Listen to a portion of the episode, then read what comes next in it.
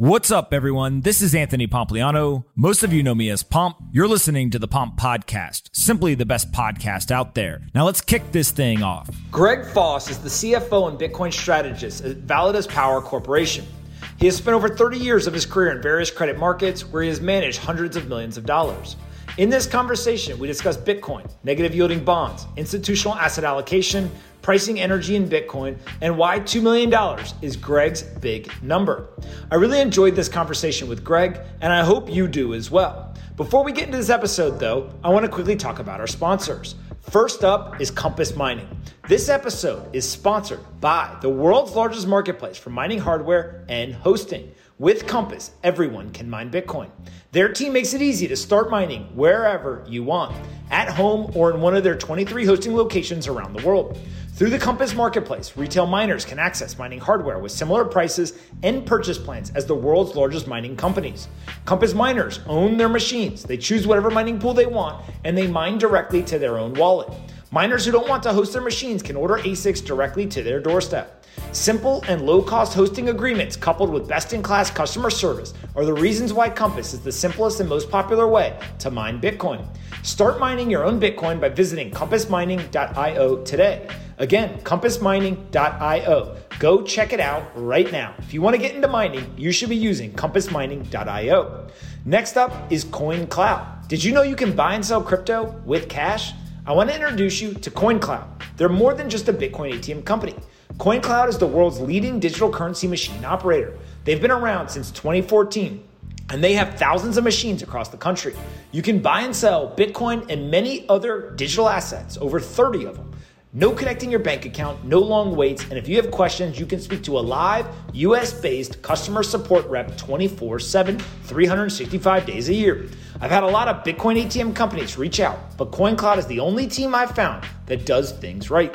They put together a special offer for listeners of the show. You can get $50 in free Bitcoin when you buy $200 or more at any CoinCloud machine and use promo code POMP. Again, find your local ATM at coin.cloud slash pomp. Go there, you get 50 bucks in free Bitcoin when you buy $200 or more at the machine using code POMP. Coin.cloud slash pomp. Go check them out and get that free Bitcoin after you buy your first 200 bucks. Last but not least is Athletic Greens. Athletic Greens has a special place in my heart. AG1 by Athletic Greens, the category leading superfood product. They bring comprehensive and convenient daily nutrition to everybody keeping up with the research, knowing what to do, and talking a bunch of pills and capsules is hard on the stomach and hard to keep up with. To help each of us be at our best, Athletic Greens simplifies the path to better nutrition by giving you the one thing with all the best things. I drink it every day. One scoop of AG1 contains 75 vitamins, minerals, and whole food sourced ingredients, including a multivitamin, multimineral, probiotic, green superfood blend, and more in one convenient daily serving. The special blend of high quality, bioavailable ingredients in a scoop of AG1 work together to fill the nutritional gaps in your diet, support energy and focus, aid with gut health and digestion, and support a healthy immune system, effectively replacing multiple products or pills with one healthy, delicious drink. To make it easy, Athletic Greens is going to give you a immune supporting free one year supply of vitamin D and a five free travel packs with your first purchase if you visit athleticgreens.com slash pomp today. Again, simply visit athleticgreens.com slash pomp to take control of your health and give AG1 a try. athleticgreens.com slash pomp. Go get it while it's hot. All right, let's get this episode with Greg. Hope you guys enjoy this one. Anthony Pompliano runs Pomp Investments. All views of him and the guests on his podcast are solely their opinions and do not reflect the opinions of Pomp Investments. You should not treat any opinion expressed by Pomp or his guests as a specific inducement to make a particular investment or follow a particular strategy but only as an expression of his personal opinion. This podcast is for informational purposes only. Yeah, real quick, before we get into everything, remind everyone kind of your background and the perspective you're coming at it when you look at Bitcoin bonds in the financial markets. Sure. Well, first of all, thanks for having me. Um, I'm a 32 year veteran of uh, the hedge fund industry and uh, institutional uh, managing money for institutional clients. Um, I retired from that business in 2016. Uh, subsequent to that, you know, you brought up Cathie Wood. I met Cathie uh, as we co-invested in a company in Canada. It brought Canada's first uh, Bitcoin listed closed end fund to the Toronto Stock Exchange. Um, I've been involved in Bitcoin since 2016. I believe it's the best asymmetric risk return trade I've ever seen in 30 plus years of managing risk. Uh, yeah, I come at it from a credit perspective. Um, again, I believe credit is the most important market in the world. Uh, it is the dog, and equity is the tail. And if you don't understand what's happening in the dog, that tail gets whipped around pretty hard, and lots of people uh, get used as cannon fodder. So, uh, congrats to uh, Cathie Wood's Tesla call. Uh, congrats to Elon Musk, who's half Canadian, and uh, looking forward to having a good talk today. Awesome. Let's start first with the problem in the credit markets. There are a ton of fixed income assets and other types of credit assets that appear to not be doing so well. But given that the investment mandates that people have had over the last couple of decades in this 60 40 type portfolio, they're very, very heavy on bonds and, and various credit assets. Uh, but now that we have higher levels of inflation over 5% CPI, many of those assets are actually producing uh, very low returns or even negative yielding on a real return basis. So maybe just outline for us how big is this problem when we think of cre- the credit markets? Yeah, great question. So first of all, uh, total global credit is four hundred trillion dollars. Okay. That dwarfs the equity market, which is approximately 100 trillion US dollars. So you can see why you need to understand, uh, you need to understand what's happening in the dog because it's just a much bigger market. It's traded by very sophisticated institutions. But within that market, you know, we have government debt, we have municipalities, states, we have corporations, we have junk bonds, we have structured product. It's a it's a big animal. Um, and in various parts of that animal, uh, there's some weird things happening. So let's start with one of the most weird things. Uh, there is over $15 trillion of negative yielding bonds in the world. Now, they're mostly sovereign bonds, but there are a few corporate bonds in Europe that, uh, they, that have negative yield, which means the buyer of that bond is actually going to lose money by investing in that bond if they hold that bond to maturity a lot of them will say, well, I'm smarter than the market and I'm going to buy it now in anticipation of yields going even more negative, And therefore, there's a price gain in those bonds. But that's like picking up nickels in front of a steamroller, right? It's a dumb, dumb investment policy. But many of these investment mandates have to own bonds. So you mentioned the 60 40 traditional 60% equities, 40% bonds. Those mandates were written, Pomp, when interest rates were at levels that you could make a decent return. So when I started trading bonds in the 1990s, well, late 80s actually, US Treasury 10 year was double digits now it's 1.6 something percent. I mean, you got to understand that that's been a 40 year bull market in bonds, and that is done because it's only mathematics. You can't make uh, excess returns over the contractual returns that are in bonds. So, first of all, you have these negative yielding bonds, which are not assets anymore. They're actually liabilities. So, congratulations, you're investing in an asset that's actually going to cost you money. Contractually, it will cost you money. Well, that's 15 trillion of loser money right there. Then you look at some of the bigger things that are going on. So my expertise was in uh, formulated in the high yield bond market. High yield bonds right now yield around four percent. That's the Merrill Lynch uh, high yield index yields four percent. And I need to point this out. That four percent is before expected and unexpected default losses. So you'll say, Foss, what are you talking about? I'll say very simply, look, high yield bonds have an expected component of default because over time, high yield bonds do default, not the whole industry, but a, a portion of it. So there's an expected loss in that 4%. And then there's also what I call unexpected losses. When you hit a recession, when you hit some sort of contagion, when there's a systemic risk to the market, you get unexpected losses. So it could be idiosyncratic. All I'm throwing out a lot of these technical jargon. At the end of the day, you are earning 4% before losses. So let's calculate some expected and unexpected losses in there and then account for inflation, which you correctly pointed out. If you believe the CPI is accurate, you're earning negative return, real returns after inflation and piddly nominal returns before expected and unexpected default losses. I've never seen a worse risk return potential for fixed income in my 32 years. And I'm going to add one thing, and this is the kicker. If CPI was actually measured the same way as the original formula in 1980, CPI would be 14%, not five. Wow. So 14% we, pomp. We talked yesterday about uh, the difference between the cost of goods index and the cost of living index and how the numbers have been manipulated. So to hear that the old way to calculate inflation would be over 14% is pretty powerful. When you combine that with all of this negative yielding debt, one of my questions is just what is the event that ends that entire part of the financial industry. And how long do we have until we get that to, to essentially blow up right? And i don't think anyone's cheering for it to happen but the writing's on the wall. So how long do we have? And then what is that catalyst that ultimately blows it up do you think? So great questions. Look you never know for certain. I will say there's a favorite term i had uh, in trading risk. Risk happens fast. Okay, you never think it's going to happen, and then all of a sudden it's all over you. But be, to be clear, I I agree with you. I do not want this to happen, and I don't want it to happen fast. I believe in the long run it will eventually happen. But what happens? What are the events? Well, let's be honest. The United States currency as global reserve currency today will be the last fiat currency to fail. Okay? That's just how it works. You can look in the credit default swap market. You understand that the US Treasury market's the biggest, the most liquid, it's got the most staying power. But what happens in credit markets is this thing called contagion.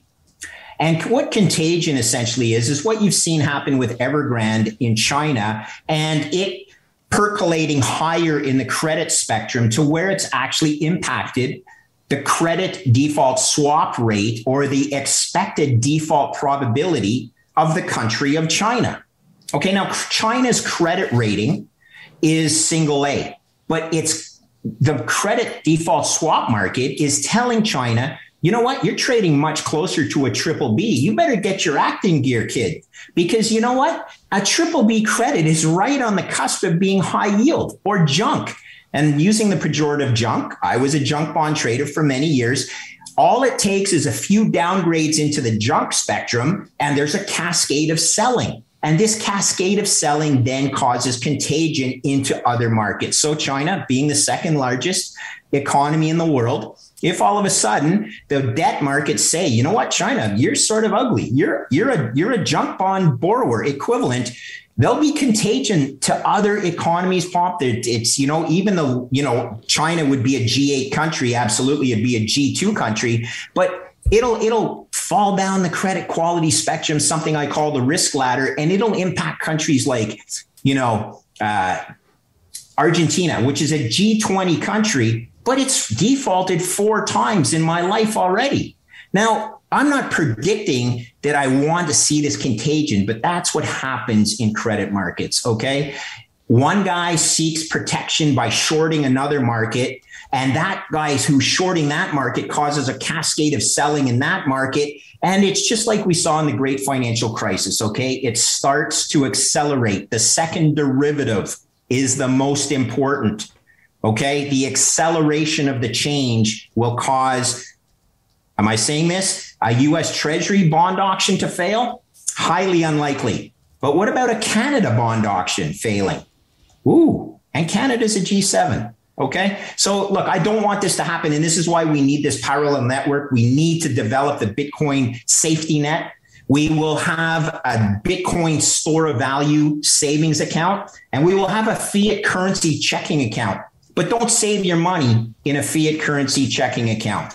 So when you think about all these pension funds and financial institutions that are holding so many bonds, what happens when they all drop it? Is that the acceleration you're talking about? Do they start to say, "Hey, look, there's you know 14% uh, inflation based on the old calculation. There's five percent on the new calculation. Uh, I can't possibly continue to hold these treasuries because I'm actually losing purchasing power and not protecting my assets. I have a fiduciary um, kind of uh, responsibility to protect these assets, so I've got to get into some other asset."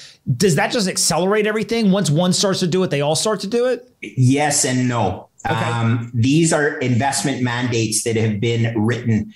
Over time. There's investment policy committees. These things don't change on a dime, Pomp. Now, maybe the smart people are sitting there, much like the Houston uh, Fire Department or the guys in Chicago. If you haven't heard of them, the uh, the blue collar Bitcoin team that is a, a, bunch of first responders in in in uh, Chicago who are very concerned that their pension plan owns a certain number of fixed income securities because it's in their investment policy guideline.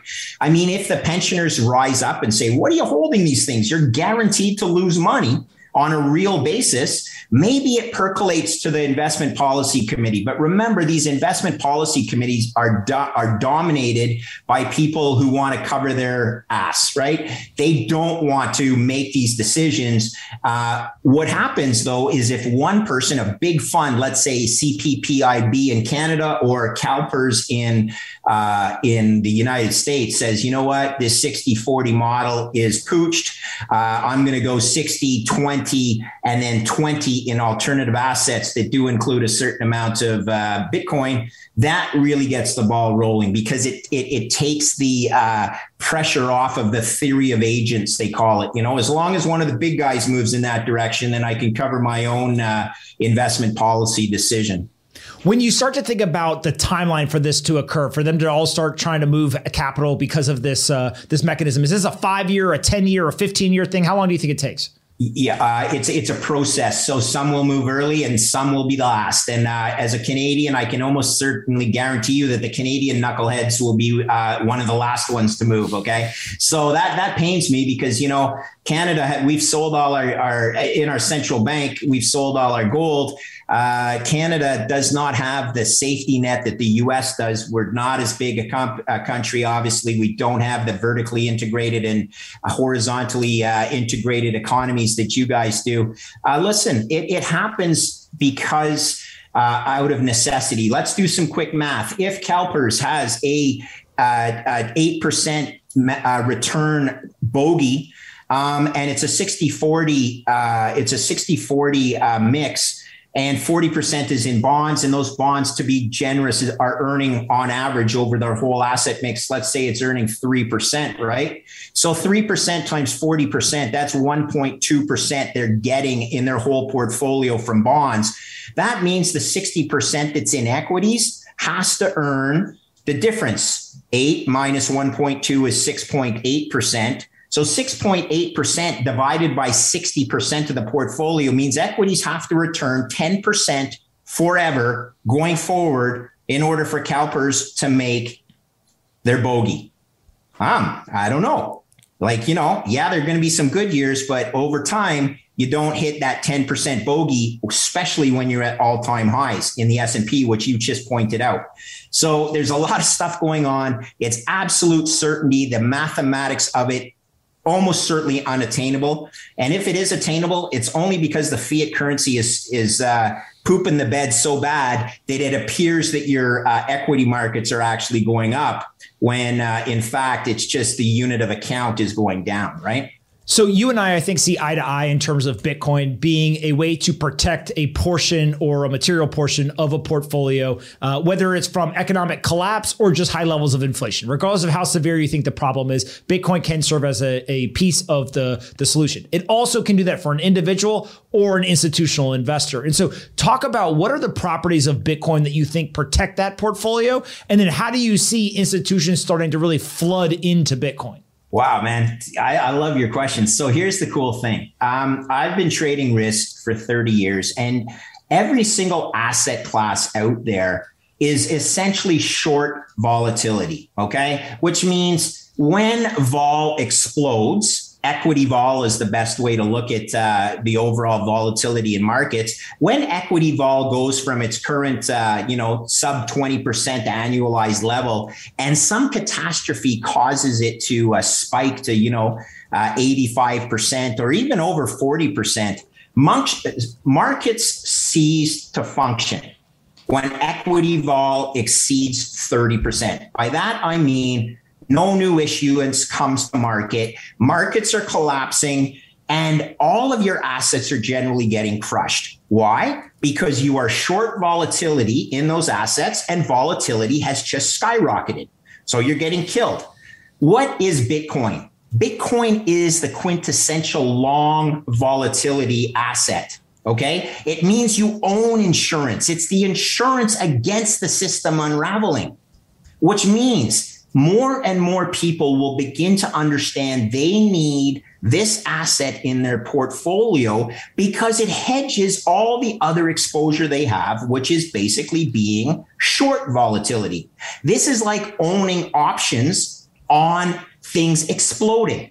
Now, you don't like to think that things explode, but on a regular basis, they do. Okay. So, my opinion is Bitcoin is credit default swap insurance on a basket of sovereign currencies. The more that those currency and the credit quality of those currencies, like China, deteriorate, the more intrinsic value you have in Bitcoin. Everybody needs that insurance. Don't mess around with your fire insurance when you live in a fire zone. Own the insurance, and by God, don't sell that insurance once you see the, the, the fire coming down the mountain. You should actually buy more. So, Bitcoin is the perfect asset for everybody who needs insurance against the inevitable unraveling of the fiat system. When you think about individuals, corporation balance sheets, and then institutions, do you think of uh, kind of asset allocation differently for those three buckets, or is it all a portfolio and they should all think about it similarly? Yeah, I do actually believe they should all. There's no difference, right? I mean, if you're managing your own money, uh, your uh, incentive is to achieve high Sharpe ratios to get uh, better risk adjusted returns. Uh, measuring measuring risk uh, is is as much a uh, subjective as it is uh, or qu- it's a qualitative uh, exercise as much as a quantitative exercise. Every single asset allocator out there needs to do their homework on Bitcoin because just like myself in 2016, my first thought was, oh, Bitcoin has to be a Ponzi. The reality, though, is you do some work, you see the blockchain in action, you see the beauty of math and code and decentralization, and you're like, my God, this is something I've been searching for for 30 years. Why? Because the real Ponzi is the fiat. The fiat currency has consistently been bailed out by Fed printing and quantitative easing. Now, that's the exact definition of what a Ponzi is. Bitcoin is not the Ponzi. Bitcoin is the solution. And again, you got to have two parallel networks. I like talking with Jeff Booth about this. We don't want it to happen quickly, but we both believe over time it is inevitable and you need to start this network transfer. Okay. And when you do a network transfer, as you know, you don't turn one network right off, right? You turn it, you, you transfer the network over time. I think we have five years, Pomp, but in Jeff Booth's words, we are going to see a hundred years of change in the next 10 years. So who knows? How do you think about your portfolio? Like what's your portfolio allocation? How do you think about Bitcoin versus everything else? I own about uh, 40% exposure to Bitcoin, but that's because when I first got into it, it was uh, it was smaller, and that little nugget has grown. Uh, but I also have other hard assets. I need to be honest. I've never gone all in on one asset. Why?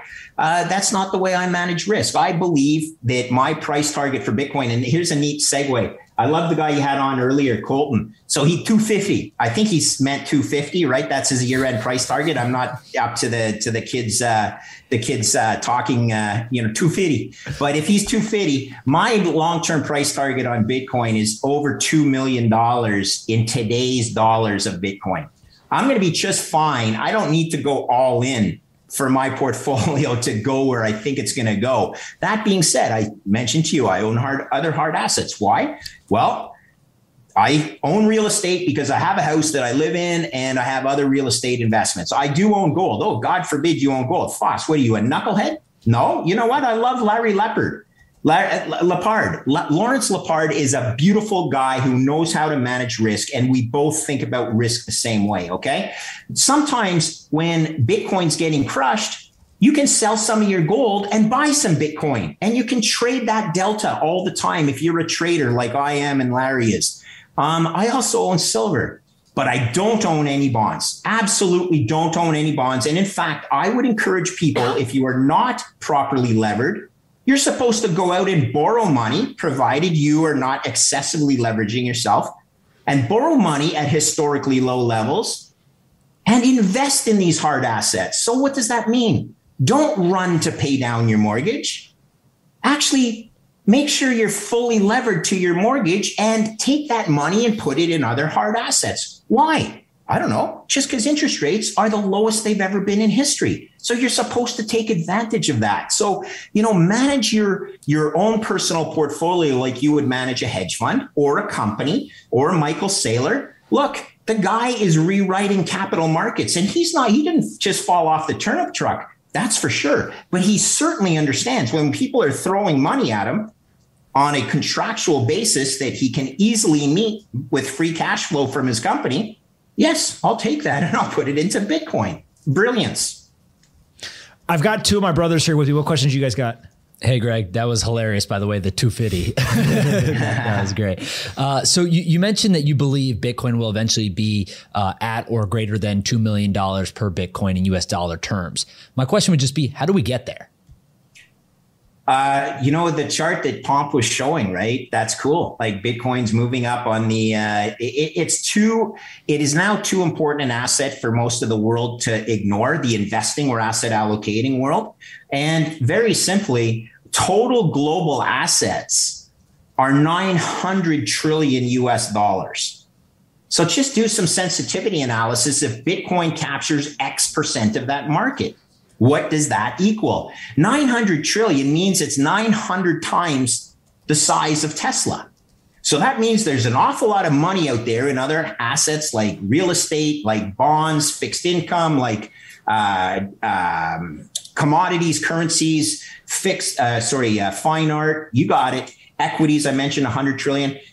Bitcoin's to eat a portion of all those assets. The biggest one it should be eating right now is the bond market because it's the most mispriced. But over time, if you get 5% of $900 trillion, that's $45 trillion in today's dollars. What's 45 trillion divided by 21 million? Ah, there's your $2 million price target.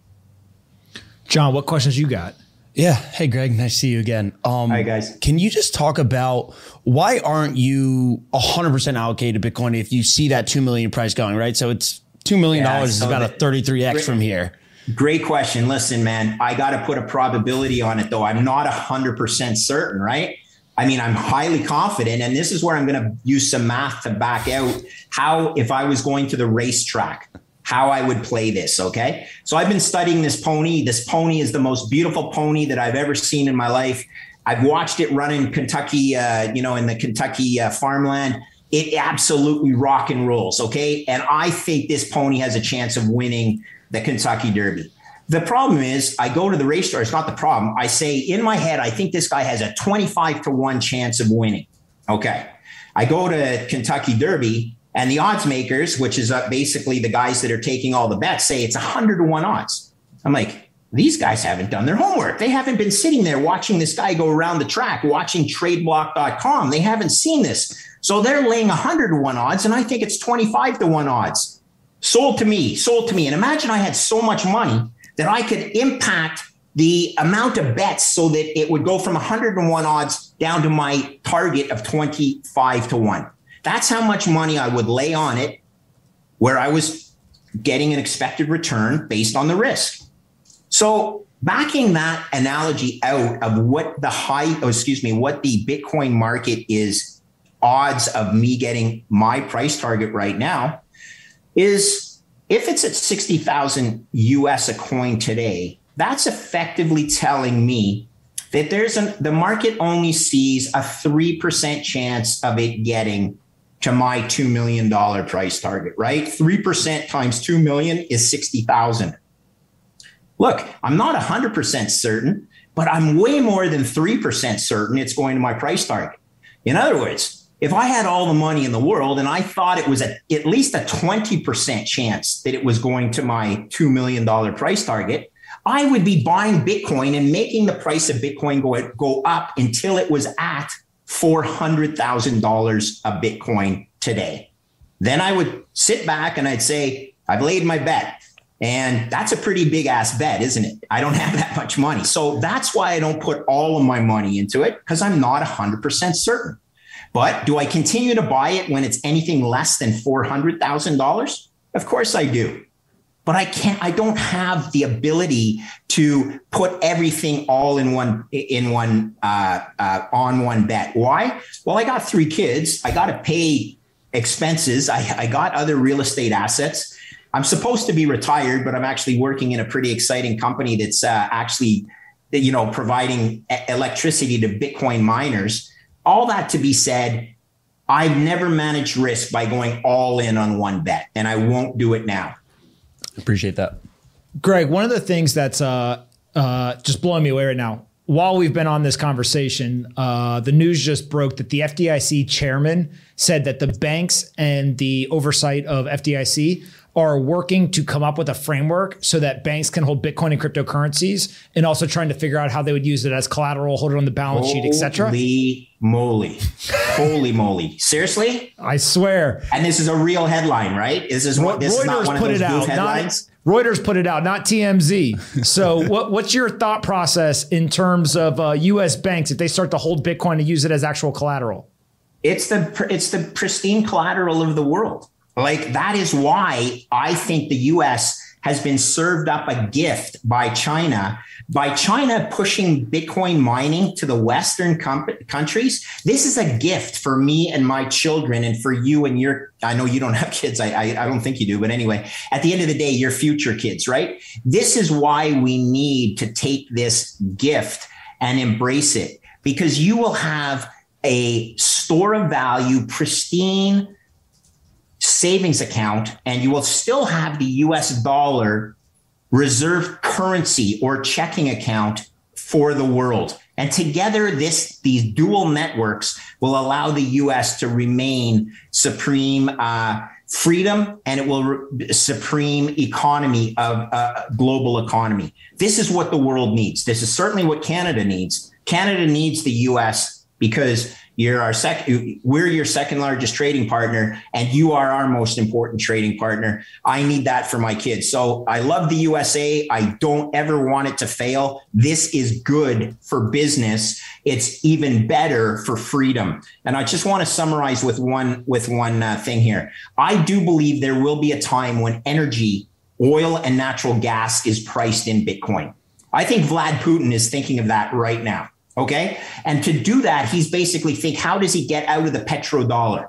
He doesn't want uh, to hold US treasuries in reserve. Those are fiat contracts that are programmed to debase. What if he took Bitcoin in payment for his energy? Wow.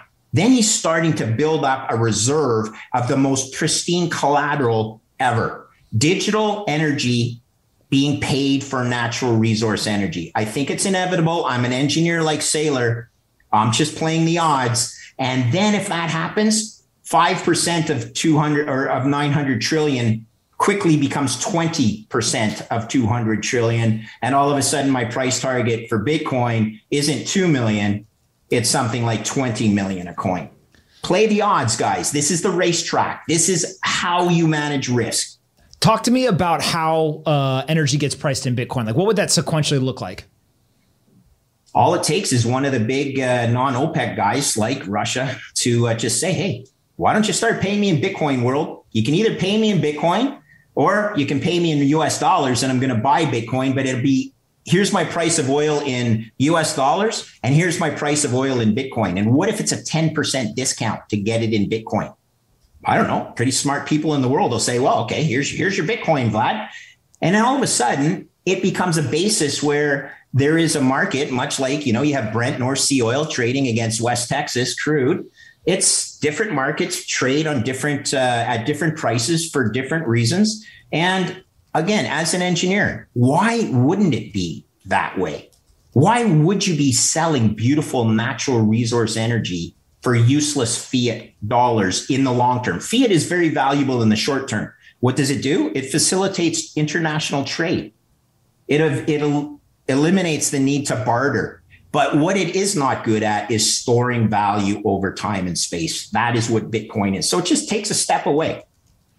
Listen, I tend to think that you uh, you understand this pretty well, and uh, I think that you're more right than wrong uh, on a lot of this stuff. And uh, without disclosing too much, uh, I've seen a number of very large companies say, "Well, if we bought some of this and then we priced our goods or services in it, that would probably have a material impact and would lead to our balance sheet growing. And I think you see that, you know, Tesla is kind of the elementary example where, hey, if we accept this for payments and then we also put it on our balance sheet and the price goes up, that our balance sheet expands and we're acquiring more of it from customers, that could be pretty interesting. And so we'll see how this all plays out, but uh, but it's absolutely fascinating to, to kind of watch it. Where can we send people to uh, to find you on the internet if they've got more questions or want to follow along as you keep uh, talking about a lot of this stuff? Sure. I, I guess my best platform is Twitter. I've just sort of uh, sort of uh, found it.